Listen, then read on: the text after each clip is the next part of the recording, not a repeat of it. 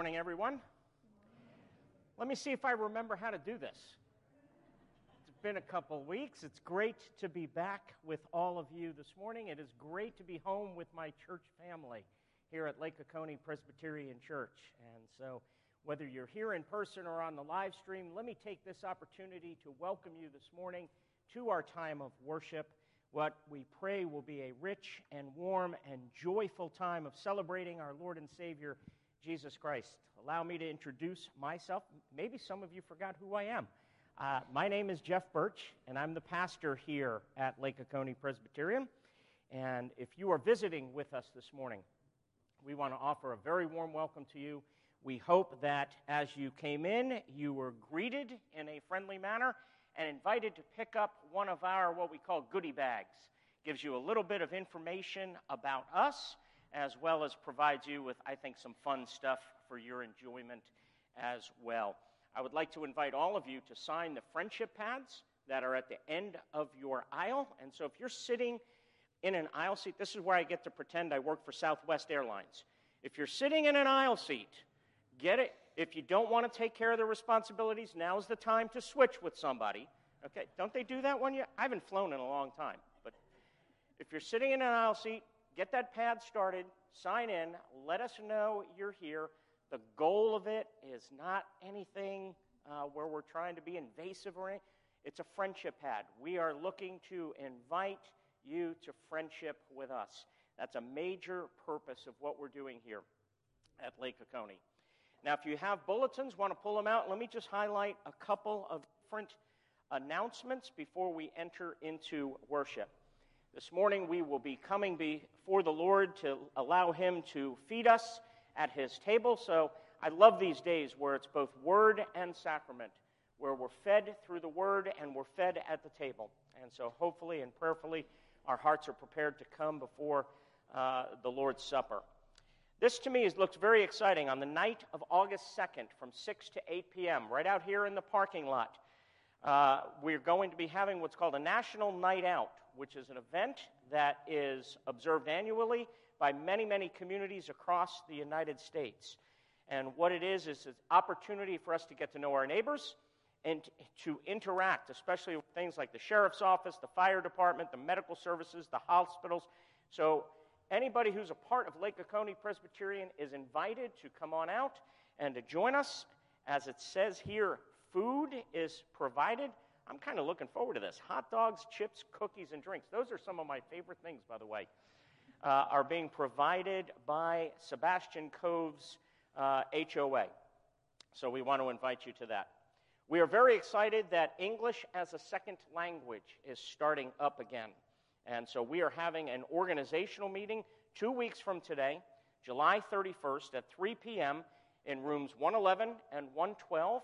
Uh, Megan, who worked for a long time as in ESL, will be giving us some uh, kind of leading a session based on her years of experience. If you have an interest, whether it's being a part of it, helping, teaching, whatever role it is, please see Russell Puppy. Russell, raise your hand so they know who you are. Russell Puppy, he is kind of our administrator, organizer, coordinator of this very, very essential ministry. One other note uh, beginning, you know, you know what summertime is a lot? We do a lot of planning in the summer, getting ready for the fall. And so both ladies and men's community Bible studies will be meeting here at the church again in the fall, and pre registration is open. So you have information on who to call, how to go about doing that, both for ladies and men's community Bible study. And so now, friends, as we listen to the prelude, let's listen reflectively, uh, exalting the Lord, preparing our hearts for worship this morning.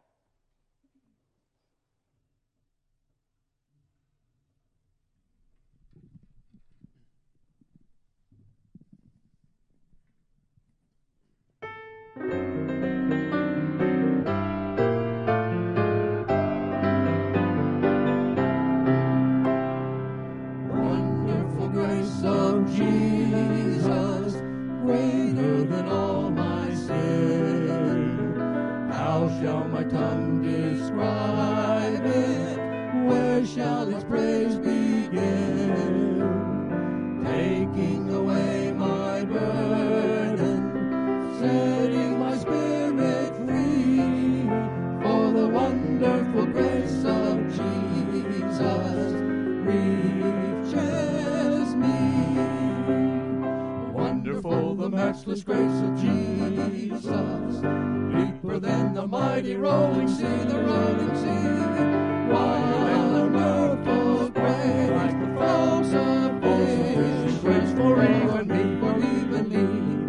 Broader than the scope of my transgression. Greater far than all my sin and shame. Oh, magnify the precious name of Jesus. Praise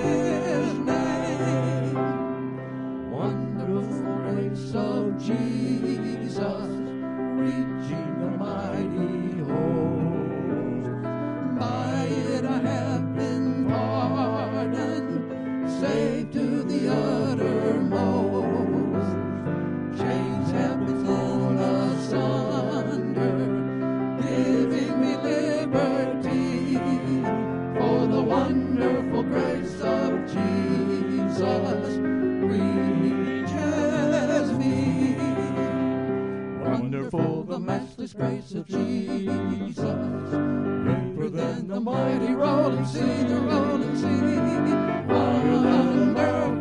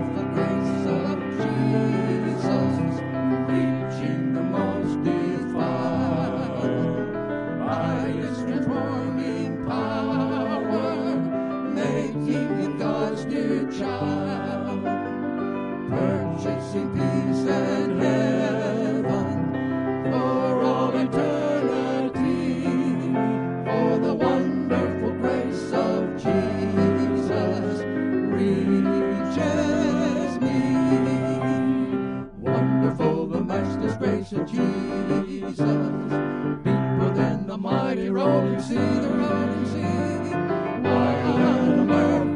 Grace, like the falls of fish, grace for all of me, for even me, broader than the scope of my transgression, greater far than all my sin and shame.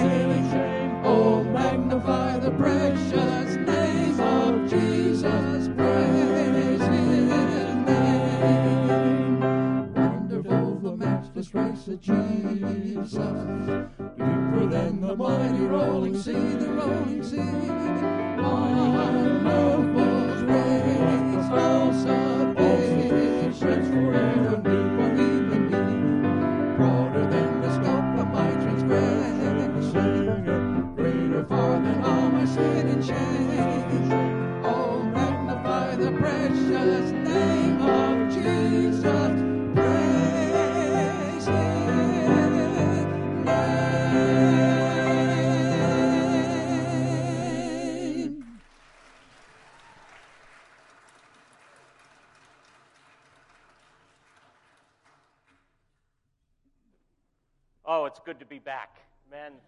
so much. Amy, thanks for joining in. That's what we're here to do this morning to magnify the name of Jesus. You know, Psalm 139 talks about how the Lord has searched us and known us. So he knows exactly your condition as you enter into worship this morning. Some of us are on top of the world, some of us are feeling really down. We may be struggling with medical things, we're struggling with relationships, struggling with uncertainty. Part of the wonderful grace of Jesus is that he sees us and that he knows us and that he understands us and that he longs for us. He doesn't want us to put on a mask. He sees beneath the mask. He wants us to take off the mask and come as we are, clothed in the righteousness of Jesus Christ. Friends, hear the call to worship from Isaiah chapter 55, verse 1. Come, everyone who thirsts, come to the waters. And he who has no money, think about that. You have no resources. You have nothing to bring to the Lord but your sin, your lonely self. But he who has no money, come buy and eat. Come buy wine and milk without money and without price. Most gracious and heavenly Father, we thank you for the wonderful grace of Jesus. I ask your forgiveness. We don't even understand fully your grace, and sometimes we think your grace can be for other people, but maybe not for me. May there be nobody here like that today. May we receive your grace for us personally, individually, and corporately as a church. And may your love be spread abroad in our hearts through the Holy Spirit, whom you have given to us, so that out of the overflowing of love, we would love you in return and love one another. We invoke your presence, Father, Son, and Holy Spirit, to join with us that we may magnify your glorious name through Jesus Christ our Lord. Amen. Friends, let's stand and sing praise together, all creatures of our God and King.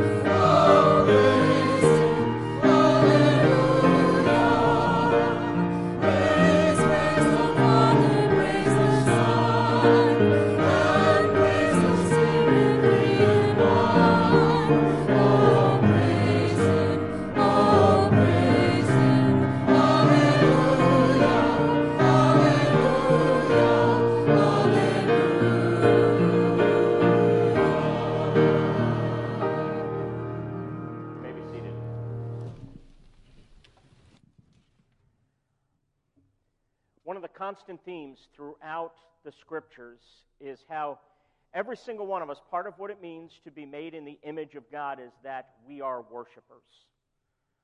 Whether you're a non Christian, a Christian, a follower of Jesus, or not, because we're created by God, we worship.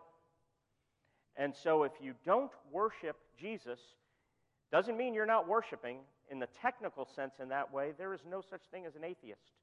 Everybody is worshiping something. And if you turn away from Jesus, you're worshiping something else. And the Bible calls that idolatry, calls that idols. Idols are not always and not necessarily bad things. They're things we are looking to, our hearts are latching onto, we're clinging to in order to save ourselves. Some of us go, My life only has meaning if I have a relationship. My life only has meaning if my kids and grandkids are doing well. My life only has meaning. I only have significance. I'll confess mine.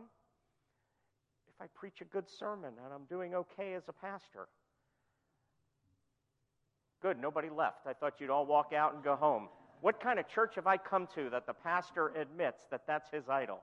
Yes, I'm a sinner saved by grace along with the rest of you. Our need of confession in Isaiah 55, verses 2 and 3, reminds us, in a way, that none of us can save ourselves. Isaiah says, Why do you spend your money for that which is not bread? In other words, you're spending your resources looking for life in things that are powerless to give you life. They will not come through for you. Why do you spend your labor for that which does not satisfy? Listen diligently to me and eat what is good, and delight yourselves in rich food. Incline your ear and come to me.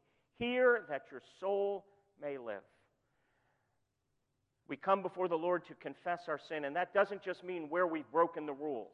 That means what is it in your life? Ask the Lord to search you. What are you looking to for meaning and for security and for significance that you're holding on to maybe a little too tightly? The invitation to confession is listen diligently to the Lord through His Word. Eat what is good, what will truly satisfy your soul. Turn to the Lord that you may live. Let me give you a few moments to engage with the Lord personally, and then we will pray this corporate confession of sin. So you'll hear me kind of lead us in, saying, Let us pray together, and we will pray together our corporate confession of sin. Let us pray.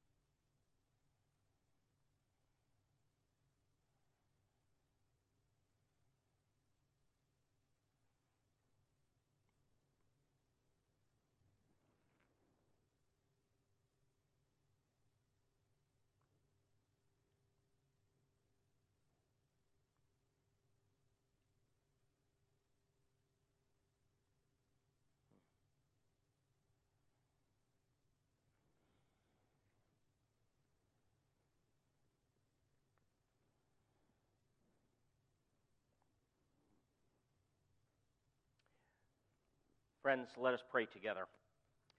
Forgive us, O Lord, for everything that spoils our home life, for the moodiness and irritability that make us difficult to live with, for the insensitivity that makes us careless of the feelings of others, for the selfishness that makes life harder for others.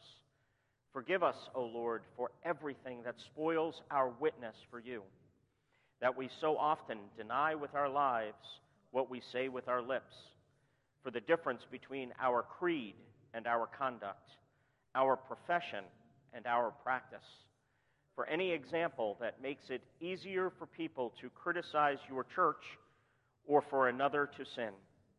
Grant that at the foot of the cross we may find our burdens rolled away, and so strengthen us by your Spirit that in the days to come we may live more nearly as we ought. Through Jesus Christ our Lord.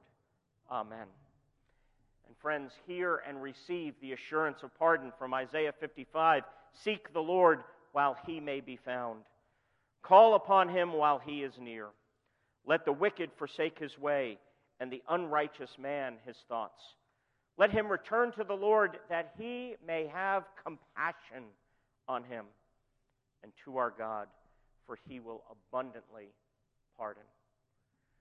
God's word is true. Not one word of God fails. So if God has declared you to be forgiven and righteous because of Jesus Christ, no matter how you feel, guess what you are? You are forgiven and righteous. Friends, let's stand and sing together our song of praise How Great is Our God.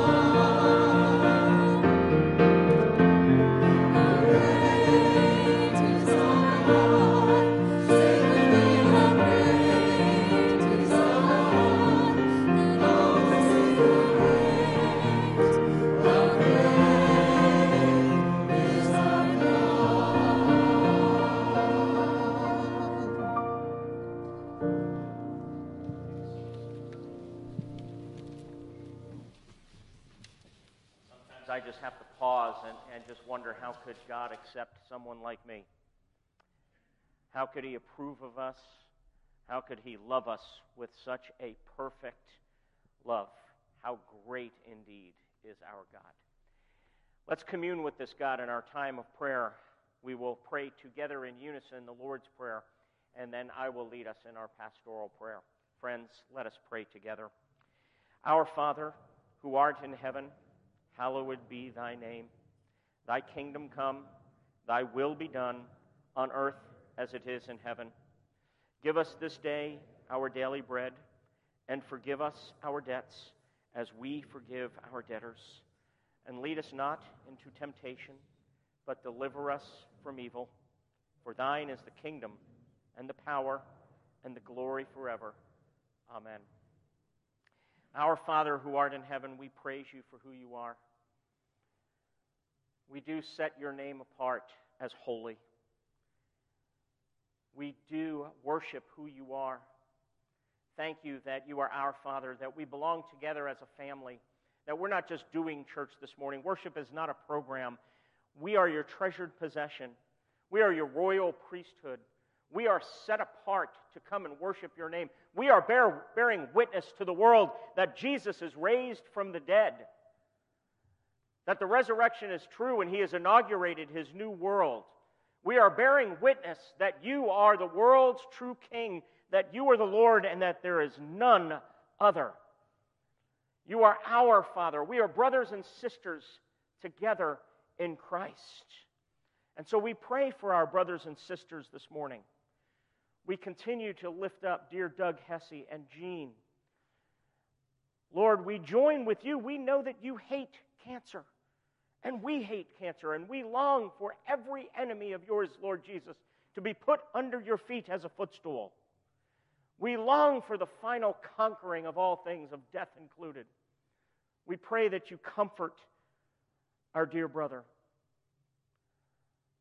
Lord, I thank you so much that I look out and I see Susan and Tom Porter with us this morning. What a joy to worship with our brother and sister. Lord, I pray for Mike and Peggy Roberts this morning. Ask that you would continue to be with them. Lord, I thank you. There are many others. I know I'm not listing every name. We pray for our body. We pray for our family. We pray, Father, for those who are not a part of our local congregation. We pray for the church here at Lake Oconee. We pray for the church worldwide. We pray for renewal and revival. We ask, Lord, for your kingdom to come and your will to be done on earth as it is in heaven. We ask that we would be a people that does justice, loves kindness, and walks humbly with our God.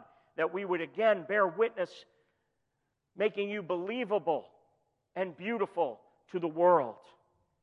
We depend upon you for our daily bread and we continually ask forgiveness. May we be chief repenters. May we in our witness not witness to some holiness that we don't have, but witness to the holiness of Jesus. And so we need, Holy Spirit, that you would lead us not into temptation. The evil one knows our weaknesses, our particular weaknesses. He knows where we are vulnerable. Please protect us, deliver us from the evil one and we recognize and we acknowledge that yours is the kingdom. Forgive us that we try to retain power for ourselves. We try to make our own kingdoms all around us. When yours and yours alone is the kingdom and the power and the glory, we pray in Jesus' name. Amen.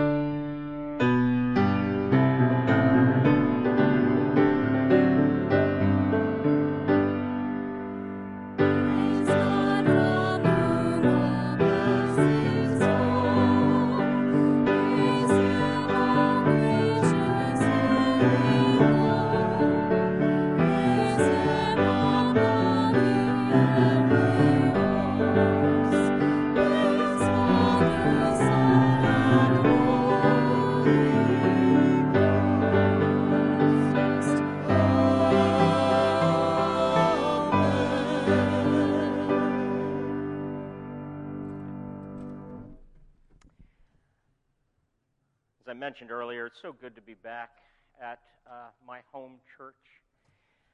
I miss preaching. Be ready. I, I don't promise you what time we get home today. I haven't preached in three weeks.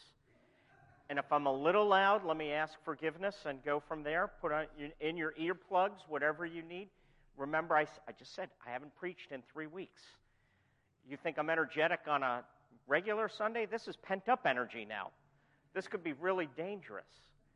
I'll try to be well behaved.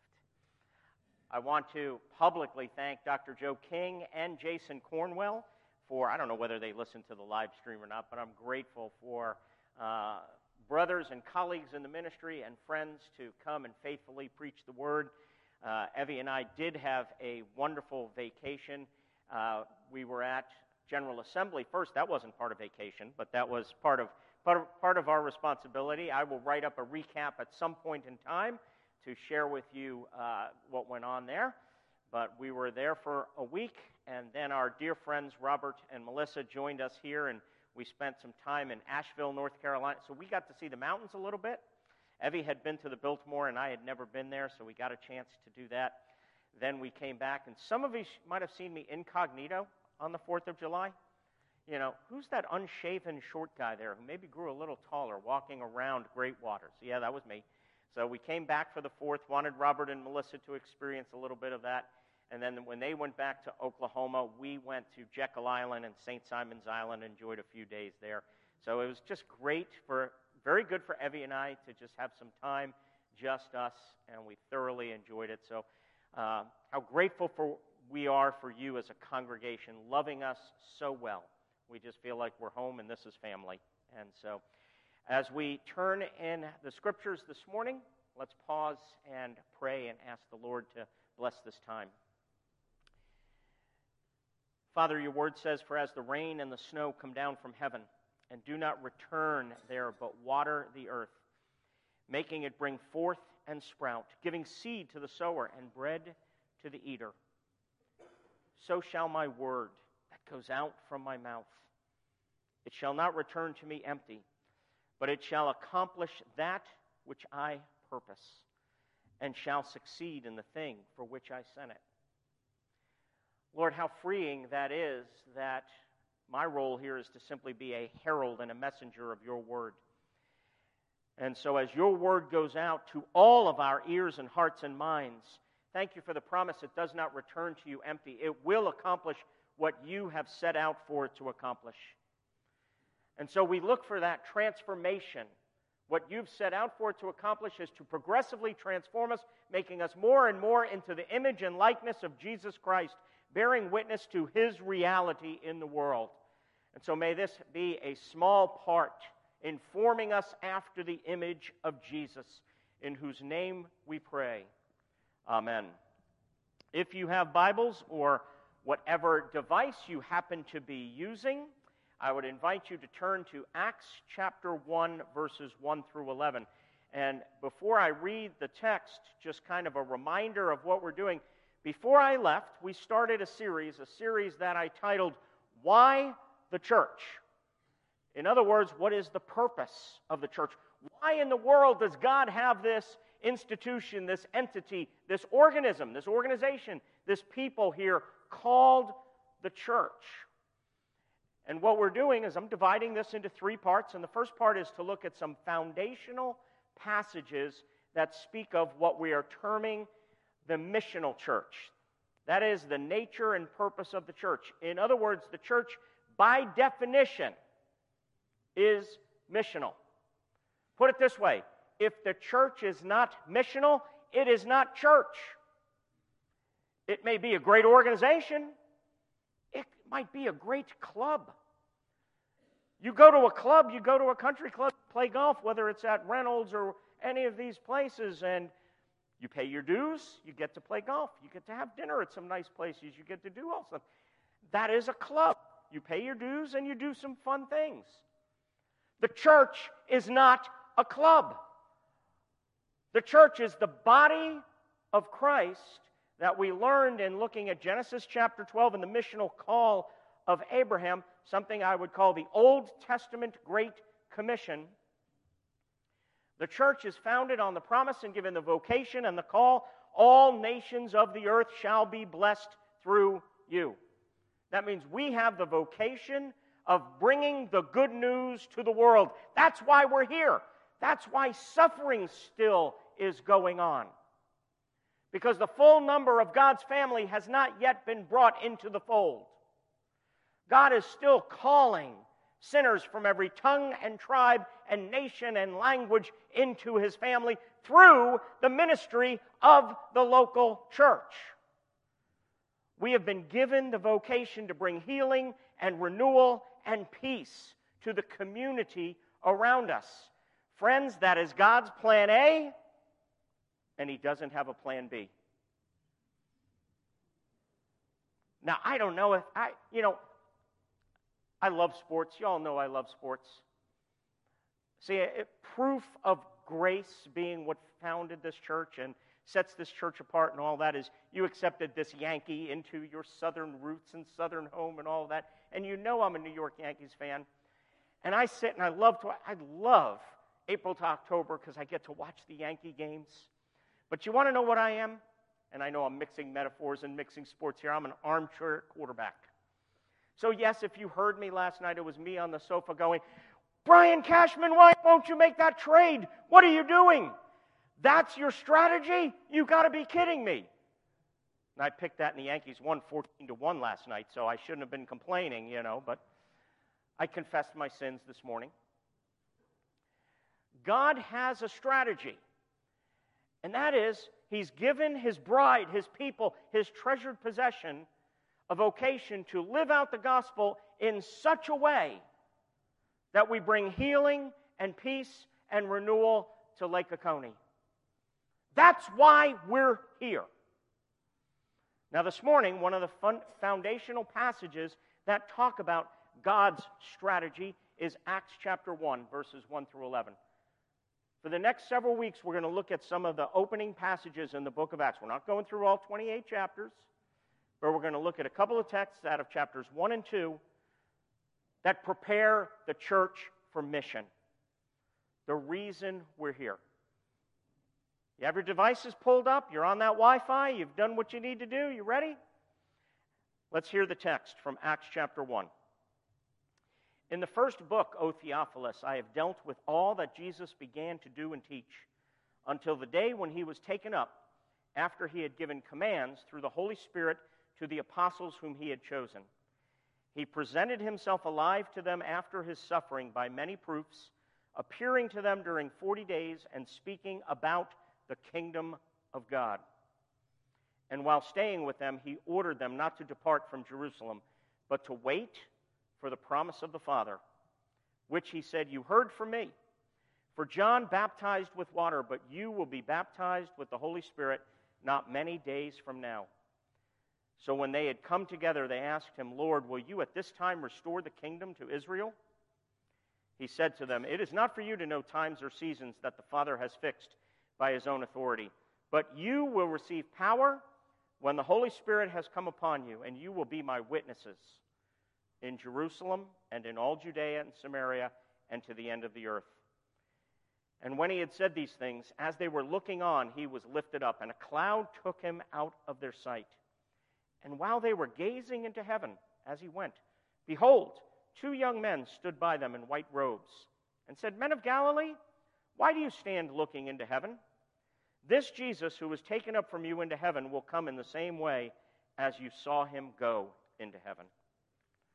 Friends, this is the word of the Lord given by the triune God of love because he loves us. Okay, the author of the book of Acts, when it says right there in verse 1, in the first book, O Theophilus, we have a clue. The author is the evangelist Luke the same writer of the Gospel of Luke. So, in other words, we have a sequel here. Okay, no, this is not Top Gun Maverick, followed Top Gun, but like you have all of the movies. I mean, I looked at the movies that are playing now. We got Top Gun sequel, we've got Jurassic World sequel. You know, Spider-Man Part 8 coming out? Or Superman Part 22 coming out? Okay? Here is the sequel to the Gospel of Luke. So, thus, as our text begins, he says in the first book, I have dealt with all that Jesus began to do and teach. In other words, even in the first verses of the Gospel of Luke, he's saying this is only the beginning of the story. I'm only giving you chapter 1. The story continues. And now we get to Acts, and here's the continuation of the story. Acts is the sequel to Luke. Now, who was Luke? Luke, we learn, was a physician. He was a companion of the Apostle Paul. According to mo- most commentators, the book of Acts was probably written around AD 60, and they say around that date because there was a monumental event that happened in AD 64, this great fire that happened, and the emperor there was a man by the name of Nero who happened to blame and persecute Christians for that particular fire. Interesting, in the book of Acts, Nero's not mentioned, so most people think Acts was probably written before that. We learn that the purpose of the book of Acts was to record a true historical development of the early church, focusing on the progress of the gospel. Why the church is here. To take the gospel from Jerusalem to Judea and Samaria, like concentric circles. Jerusalem, its center. For us, we could consider that Putnam County, Greene County, Morgan County, our Jerusalem, Judea and Samaria, the southeast of the United States, other places in the, in the United States, to the ends of the earth. Yes, we are to have a global missions emphasis. Why? God's plan A. And say with me, He doesn't have a plan B. The book of Acts gives us the historical record of the development of the gospel. Now, we also learn that a major theme of this is the kingdom of God. The text tells us that by many proofs he presented himself alive to them. So, in other words, the kingdom of God based on his resurrection during 40 days and speaking about the kingdom of God. N.T. Wright, commentating on this passage, says Jesus' transformed body, Jesus' resurrected body, is now the beginning of God's new creation. The resurrection of the Jesus who died under the weight of the world's evil is now the foundation of the new world, God's new world. N.T. Wright titles the book of Acts The Deeds and Teachings of King Jesus, Part 2. What we are called to do, Jesus is enthroned as king. He has inaugurated his kingdom. That means he's only begun it. We are called, this is verse 8, and this is where we're going to kind of camp this morning. Verse 8 says, You will receive power when the Holy Spirit comes on you, and you will be my witnesses in Jerusalem, Judea, and Samaria, and to the ends of the earth. Jesus is enthroned as king, the world's true Lord. Here's our vocation. Why the church? To be heralds. You know what a herald is? A herald is a messenger. We don't produ- the herald does not produce the results. The herald does not necessarily have to say, "Oh, I'm a great herald. I produce great results." Or, "Boy, I really stink as a herald. No results." No. The herald simply announces the good news. Our job is to be witnesses announcing the good news to the world. Our Jerusalem, our Judea and Samaria, and to the ends of the earth. So, this morning, what we want to do is we want to look briefly at Jesus preparing his apostles, and guess what? Preparing us for this vocation, for this mission. So, let's do so under three headings. Yes, I've been gone for three weeks. That was a lengthy introduction. I could say I'm sorry, not really sorry. I told you, a lot of pent up energy. Three headings. A missional church is community based, a missional church is empowered by the Spirit and a missional church is always focused outward. Spirit empowerment, community basis, movement mindset. Those are three characteristics of the missional church. First of all, the community basis. In verse 8, when Jesus says, You will receive power and you will be my witnesses, very important that you is second person plural. That means the community the apostles, the church are to be witnesses, will receive the power of the Spirit. Jesus' program is for the community. He is building a new society, he's recreating a new humanity, a city set on a hill, an alternative or a contrast community to reflect and be an agent of his kingdom. George Hunsberger, in his book Missional Church, speaks of the church or community representing the reign or kingdom of God. He says the church represents the divine reign as its sign and foretaste, an agent and instrument. He says it is a sign and foretaste of God's redeeming purpose for the world and as agent and instrument representing God's reign in an active sense. By its very existence, the church brings what is hidden into view as sign and into experience as foretaste. That means our job, our vocation, we bear witness by making visible, making seen what people in the community can't see. The kingdom of God, the rule and reign of God, what living under the lordship of Christ is all about. We make visible the invisible kingdom by our lives, by our speech, by our focus, by our priorities, by our witness. Let me ask a question Are we a church that's for or a church that's against? There are many churches that are against things. Many churches that I'm afraid are reflecting our culture by fighting culture wars. We're against this. We're against this. We're going to take a stand and be against this. I'm convinced Jesus calls us to be a church for, for truth. This doesn't compromise truth in any way, shape, or form. For justice, for love, for care, for healing. And by being a church that's for, we are making visible the invisible kingdom of God. Now, how do we go about doing this? We need to understand, first of all, community is a very hot topic today. All sorts of books and literature on the topic, and it's not merely a theoretical problem. We all know something of the joys and difficulties of community. We know the sweetness of being loved and embraced, working together on a mission, working together for a cause, laying down our own personal agenda for the good of someone else, the power it gives us to focus on a task or mission together.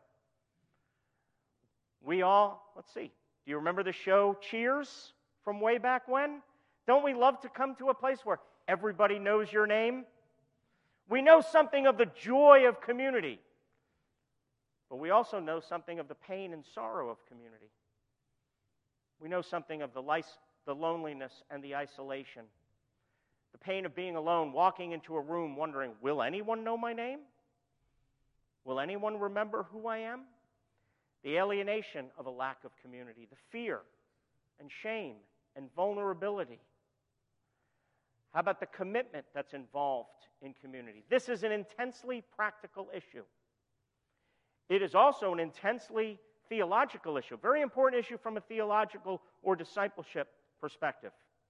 We are built for community. Our very essence is relational because we are made in the image of God, and God's very essence is relational.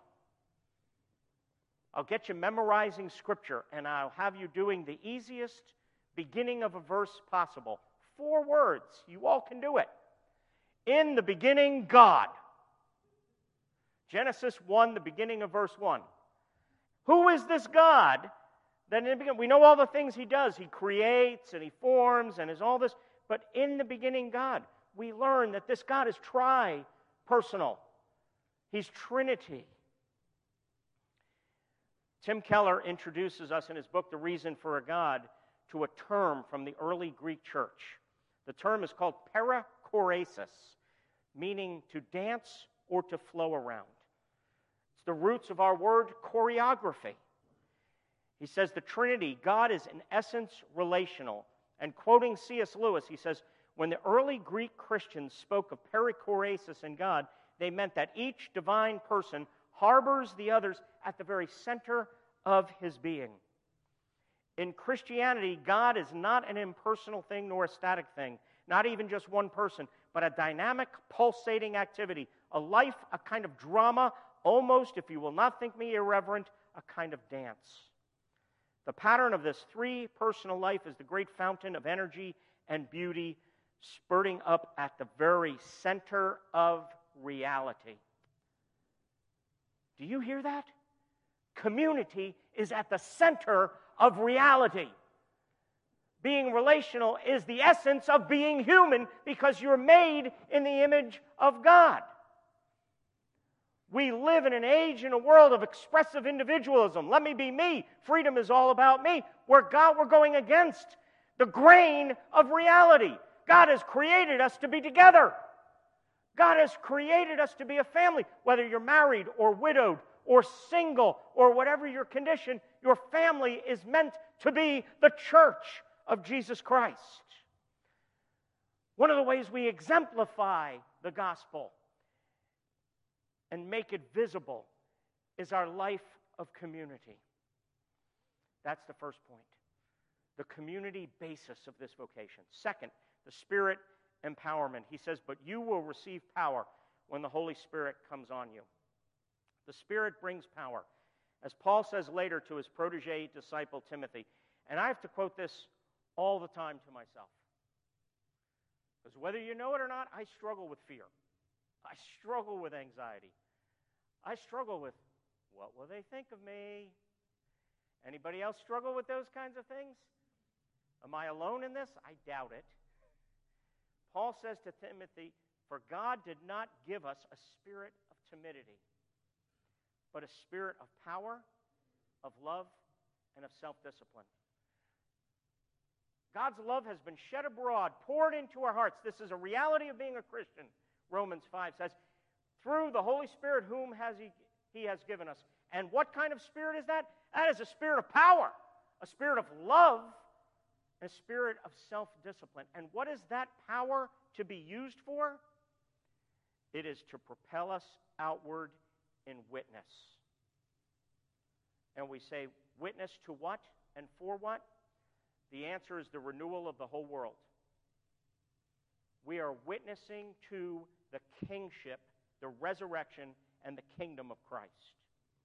And the kingdom of God is the renewal of the whole world through the entrance of supernatural forces. The Word, the Spirit, and the church, the place where the Word and the Spirit dwell. The Spirit not only empowers us, but also gifts us, gifts His church to renew the world and establish His kingdom. Now, what are some of the implications for this? First of all, how do we appropriate this power? How do we receive it? It says, You will receive power. How do we do this?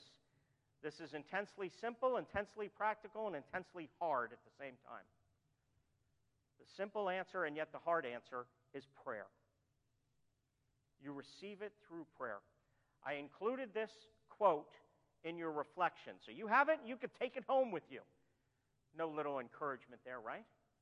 It's a quote from Jack Miller in his book, powerful evangelism for the powerless. And he writes God provides a means for us to appropriate the Spirit's power in our lives and a means for non Christians to be prepared to receive the Word. That means is prayer. Prayer breaks down our self sufficiency. Prayer is our door of access to the Heavenly Father through which, as His adopted sons and daughters, we receive grace to do his work.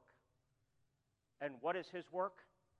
Bring renewal, healing, and peace, the good news of the gospel to our Jerusalem, Judea, and Samaria, to the ends of the earth. That's the work we've been given. And the power is the power of the Spirit. And that word power, same word that's used in Romans chapter 1, verse 16, that says the gospel is the power of God it's the Greek word dunamis, from which we get our English word dynamite. Friends, do you believe that you have the dynamite of God? We will receive power when the Holy Spirit comes upon you. Do you realize that's why I say the hope for the world is not a program, not an agenda, not politics, not an organization. The hope for the world is the church renewed by the gospel of Jesus Christ. If we're not gospel centered, we're not a church. If we're not missional, we're not a church. And we have the very dunamis of God to enable. None of you have to do this in your own power. Do you know how freeing that is?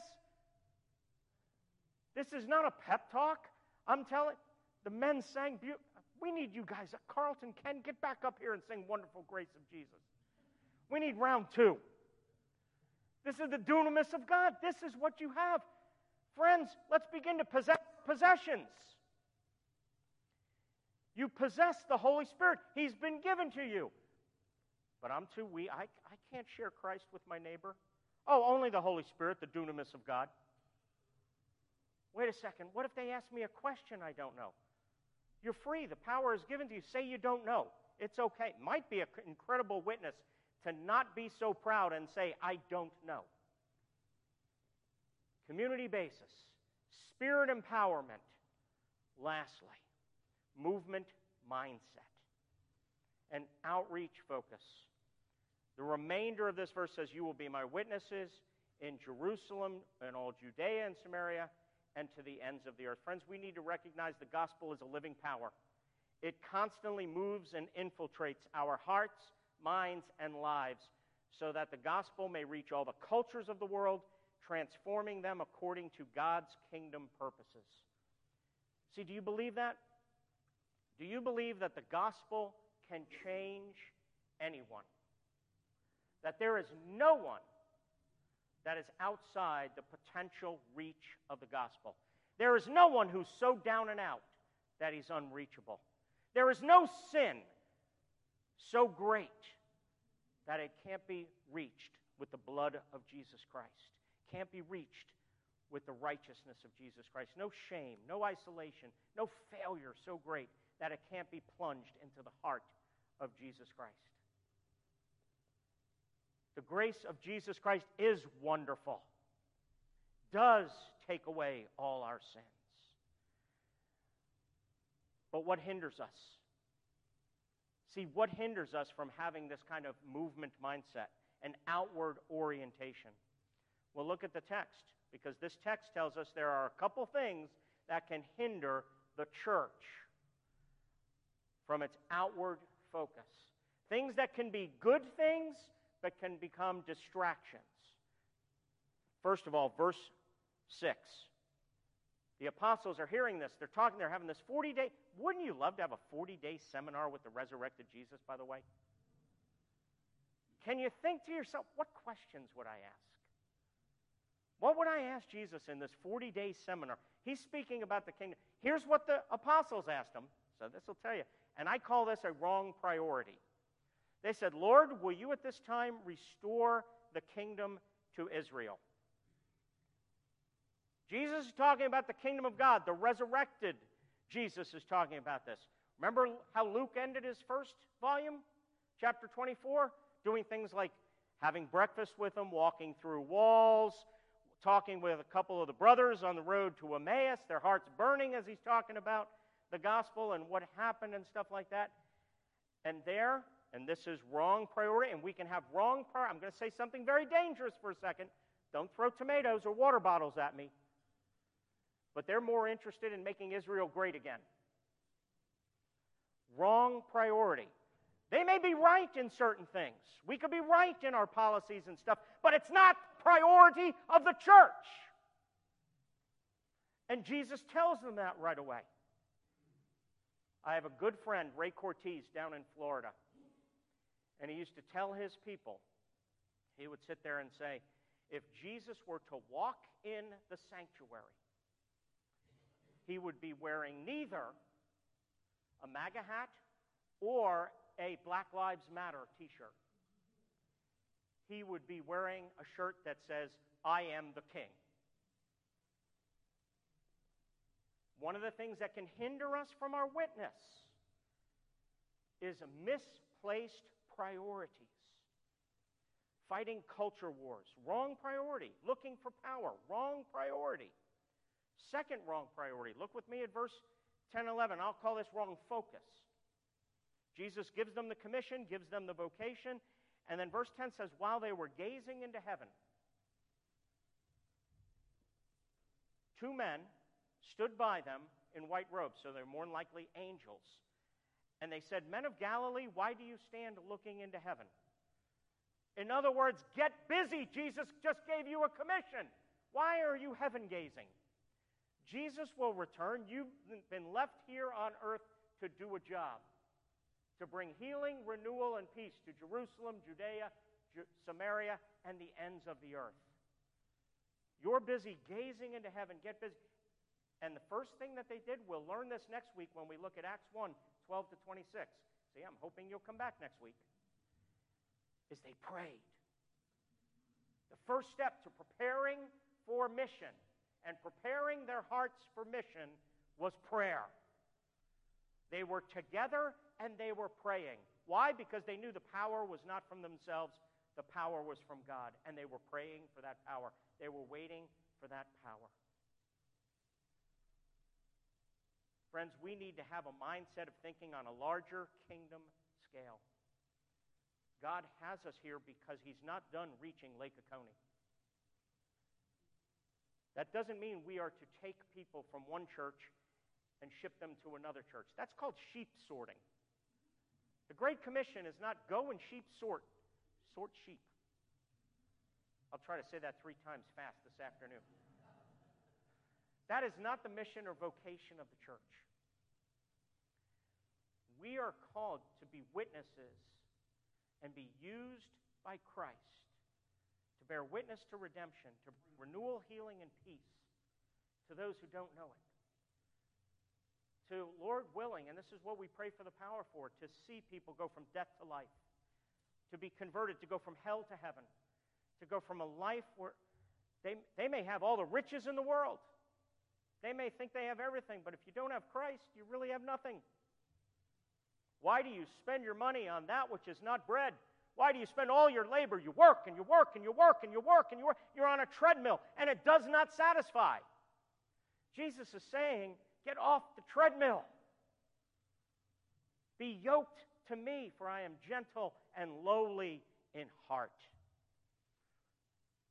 The movement described in verse 8 is a global mindset Jerusalem, Judea, Samaria, the ends of the earth. Can you imagine Lake Oconee Presbyterian Church filled with three to four hundred people, converts from the area, coming from death to life?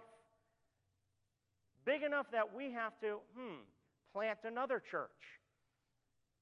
Send where people gripped so much by the vocation of the gospel that 75 to 100 of you are saying, like Isaiah, Here am I, send me. I'll go to Eatonton. I'll go to Greensboro. I'll go to Madison. Let's plant another church.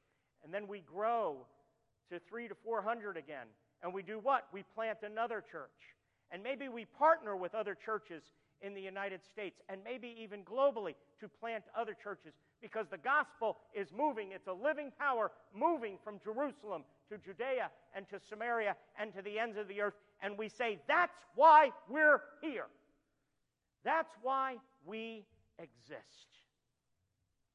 I know this is a big, humbling, and adventurous vision. But how big and how great is our God? How big is our God that we worship, that we serve, that we love, who has called us? Let's get on the Whitewater Rapids and have some fun. What do you think? Let's pray. Father, thank you so much for this text. Thank you for your word, life giving word. We give you praise for. And Lord, I pray that we'd be captured by the vision of the gospel. I ask, Father, that our hearts would just be in love with you, Jesus. Your word does not return to you empty, but accomplishes what you have set out for it to accomplish. May it bear fruit in our lives as we now come to your table to be fed, to be nourished, to be nurtured, to be loved by you. In Jesus' name, amen. Friends, let's stand together. We will sing the first three verses of Jesus, What a Friend for Sinners, as the elders come forward for the Lord's Supper.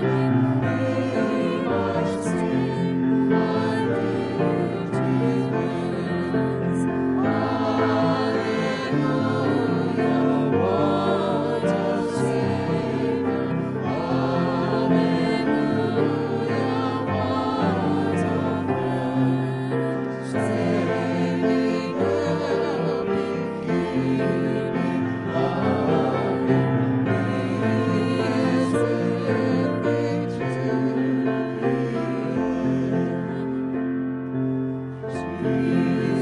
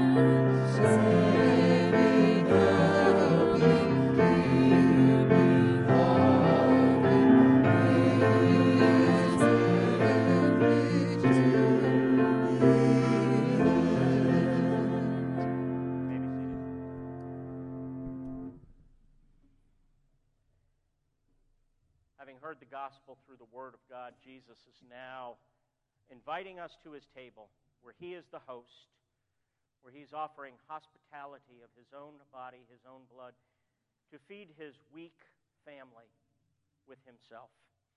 The Apostle Paul said, For I received from the Lord what I also delivered to you, that the Lord Jesus, on the night when he was betrayed, took bread. And when he had given thanks, he broke it and said, This is my body, which is for you. Do this in remembrance of me. In the same way, also, he took the cup after supper, saying, This cup is the new covenant in my blood. Do this as often as you drink it in remembrance of me. For as often as you eat this bread and drink the cup, you proclaim the Lord's death until he comes. Friends, if you are a baptized believer in the Lord Jesus Christ and a part of his body, the church, you are invited to come and partake of his meal, of his supper. Later in this invitation, these words that the Apostle Paul is speaking to a local congregation, the congregation at Corinth, he talks about taking, participating in a manner worthy of the Lord. And he defines that as recognizing the body of the Lord. And that has at least two aspects. The first is recognizing Jesus' body that was given for you. And so when we invite baptized believers who are part of the church, we're inviting those who have trusted in Jesus Christ as their Lord and Savior. That means you have doesn't mean you're perfect, have it all together. Remember our call to worship from about an hour ago? We come as a mess. We come as we are. And we entrust ourselves to the righteousness of Jesus Christ. We plunge our failures into Him. If you're trusting Him, you recognize the body of Christ given for you. The body of Christ is also each other. One of the struggles that the Corinthian church was having is all sorts of divisions in the church. So Paul was warning them about being divided, about looking down upon, being resentful, being bitter. He's not saying everybody is everybody else's best friend, but he's saying, Do you realize these are people for whom Jesus died? We're family. This is Jesus' family meal. So I invite, do you recognize the body of the Lord, that we are God's new society? We are God's community. So this is an opportunity for us to recognize we belong to Christ and we belong to one another. So, friends, my hope is everyone here is trusting in Jesus Christ. And if you are not, I invite you to, maybe today is the day of salvation for you. I invite you to come to Christ. Doesn't mean you understand it all. You don't have to. I've been a follower of Jesus for over 40 years. I think I may have one third of my thumbnail of what I understand. So it's not about having every question answered. It is not about understanding everything. It's about saying, I'm going, and it's not a blind leap of faith, but I'm going to take a step of faith based on the fact that, hmm, I've been looking at my life, and maybe the things I do really don't satisfy. Maybe I need something more. And I'll take a step of faith and trust in Jesus. Friends, let's pray and ask the Lord to set apart these elements for his holy use. Father, we thank you that your very nature is to give. We were looking earlier this morning at how you exist as a tripersonal, triune God, as a community, having each other as at the center of your being. And then when I draw that further and think, why do you create? It's not because you had there's anything lacking in you. You didn't have a need. You created because at the very heart of your being is to give love and to share love. And Lord, we see this even in this sacrament. You give us your word to share love. You give us each other, and you give us this sacrament as a way of sharing love, giving grace,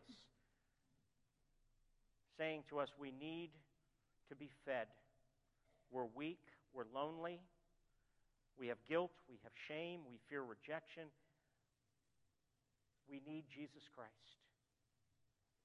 Feed us now, we pray. We set apart these elements, ordinary elements, for their holy use. In Jesus' name, amen.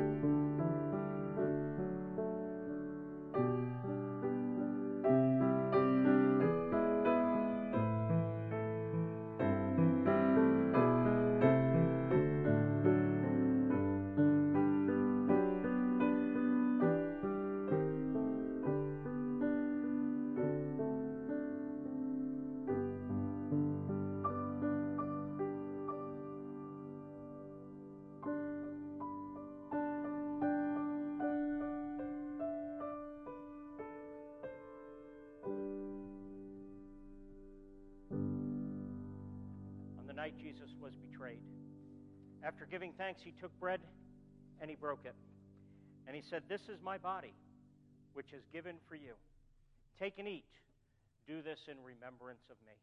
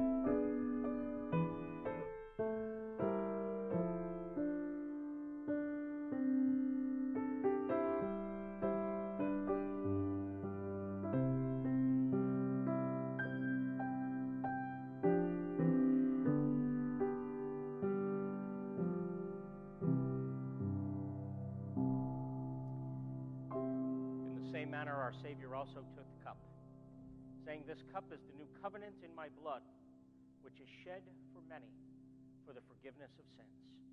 Drink all of it.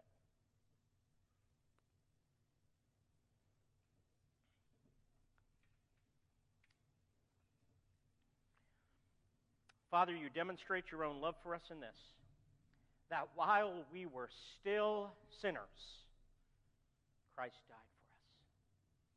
Thank you for reminding us of that, sealing that truth to our hearts and to our lives. May we remember that, appropriate it in prayer and through the various means of grace you've given to us. Continue to transform us and change us, making us more and more like Jesus Christ, in whose name we pray. Amen. Friends, let's close our service singing the final two verses of Jesus, What a Friend for Sinners.